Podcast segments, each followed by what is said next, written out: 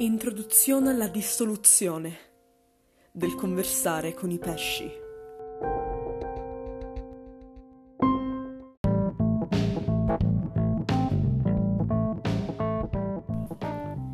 Benvenuto in Rubens, la rosseggiante terra di mezzo. Chi ti parla è l'ultimo dei pezzenti, un intoccabile senza nome, senza abiti e senza dimora. A niente serviranno qui tutti i libri e tutte le parole che hai imparato. A niente serviranno qui le cose che hai costruito. A niente servirà il tuo nome qui, perché il niente è la soluzione qui. Se tutto questo nulla ti spaventa, forse potresti guardare indietro. Ancora ancora di più, ancora un po'. Ricordi quando sei arrivato? Eri esattamente così, senza nome, senza abiti e senza dimora. E non sapevi niente.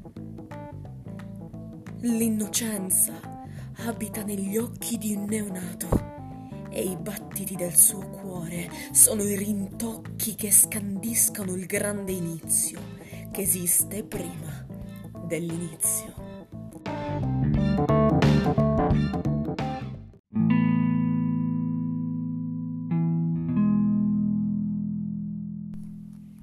Innocenti sono quegli occhi perché guardano oggetti che non hanno ancora un nome. E poiché niente ha un nome, tutto è solo ciò che è.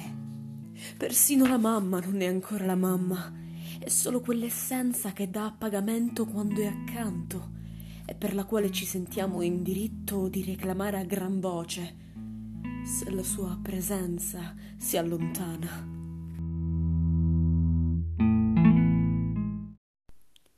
E poi, all'improvviso,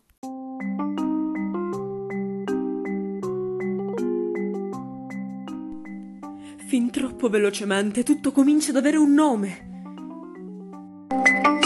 E iniziamo a scoprire che il fuoco scotta, che l'acqua bagna, che il cielo è blu e che la cacca puzza. Ma nessuno ci dice che potremmo chiedere a una mosca cosa pensa della cacca o a un campo appena seminato. Non ci viene in mente di chiedere a un pesce se gli dà fastidio essere sempre bagnato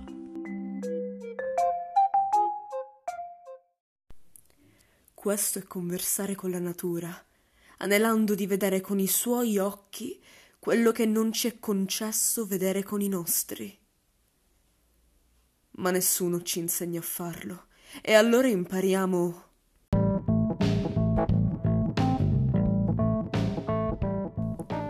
cos'è bianco e cos'è nero, cos'è bello e cos'è brutto, cos'è bene cos'è male, cos'è buono e cos'è cattivo, cos'è giusto e cos'è sbagliato, cos'è maschio e cos'è femmina.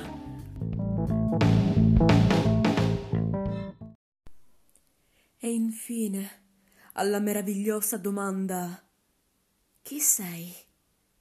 impariamo a rispondere fornendo un nome che non abbiamo nemmeno potuto scegliere.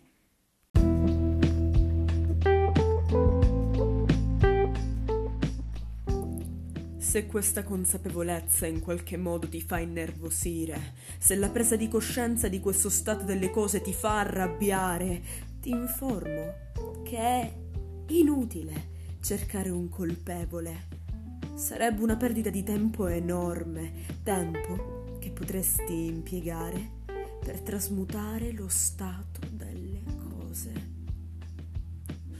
Riserva la rabbia per altre occasioni, perché qui, ora, c'è da lavorare.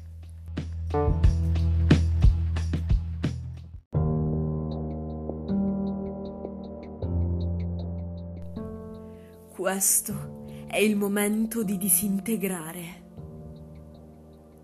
Che la dissoluzione abbia inizio.